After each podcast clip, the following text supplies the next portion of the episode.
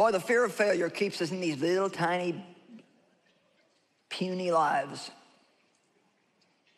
The fear of failure is actually rooted in the fear of rejection.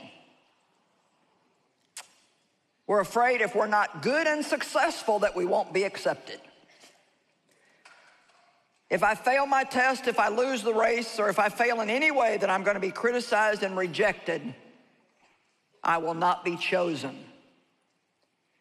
You know, one of the things that I can remember from my childhood that was ugh, the most gut wrenching to me, and this really was not even a good way for things to be done, but at the grade school I went to, we had girls softball team and they would have two teams and two captains. And then the captains would stand there and choose out of the players who they wanted. Any of you remember that? Look at that.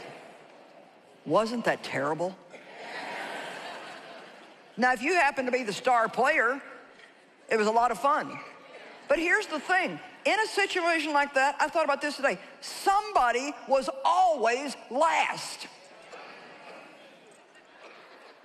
I wasn't last, but I was close to it most of the time. And people hate that feeling that nobody wants them. They hate that feeling that they're not the chosen one. But see, if you really know who you are in Christ, you cannot be chosen by the world and still know that you've been chosen by God. chosen, beloved. You know, we always talk about all the people that made it. But what about all the people who helped them make it? You know, I'm on this platform, but it takes 700 more people that work for us to make this happen. So you see me, but God sees them. Come on. And we've got sound people and helps people and we have people that come and volunteer at these meetings at their own expense and they travel from other places and pay to have the opportunity to serve God.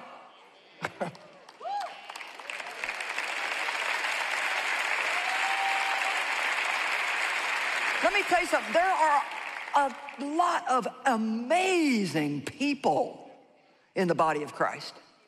I mean, people who serve and people who help and people who sacrifice. And let me tell you something, they're just as important as the ones up front.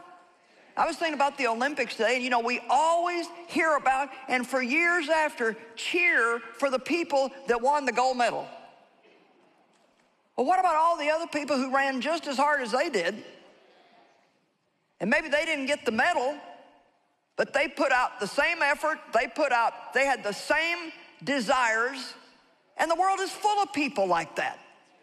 You know, really, out of all the people in the world, there's only probably relatively few who are the ones that are noticed. But let me tell you something God notices the people that nobody else notices, and I kind of got a sneaky suspicion he's extremely fond of them.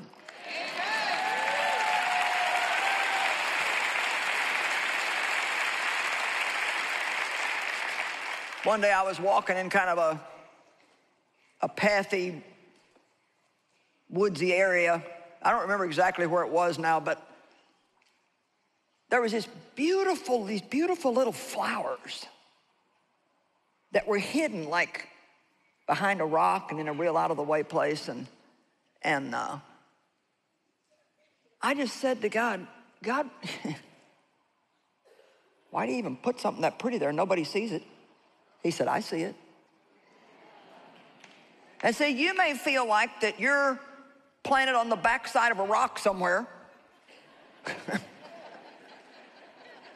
and nobody sees you and you don't understand what your value even is, but God sees you. And if you're alive just for His pleasure, come on, I said, if you're alive just for His pleasure,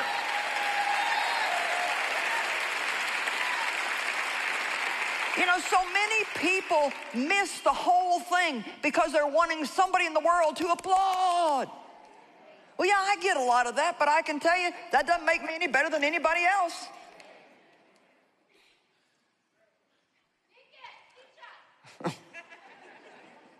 I want you to know tonight that you're valuable.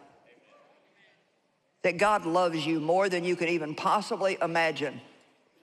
That He's not mad at you, that you are pleasing to Him, that you don't have to live in fear of not being chosen because you have already been chosen by God Most High. Amen? Chosen by God.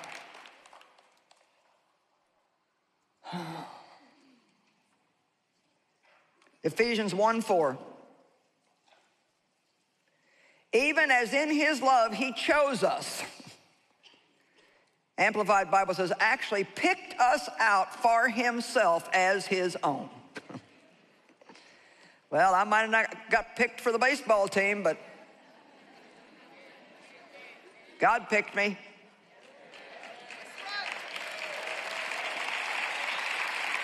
And God has picked you. Let me tell you something. You may feel invisible, but you're not. God sees you.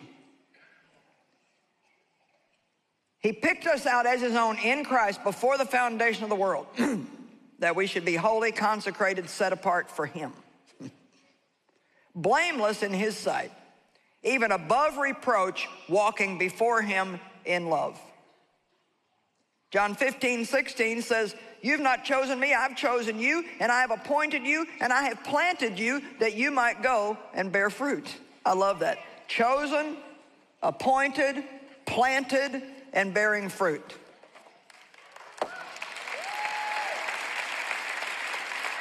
I want you to go out of this place tonight believing that you're special. And you know, I'm not talking about having a puffed up, haughty, prideful attitude that you're better than everybody else. That's not what I'm talking about at all. The thing, the point I'm trying to get across is that we're all equal in Christ. See, we're all one in Him. Our only worth and value is who we are in Christ. And we can trade all insecurity for security in the Lord. We can be like John. I'm the one that Jesus loves. Now, I don't suggest you start going around telling your neighbors that. but you can certainly have a good, healthy conversation between you and God.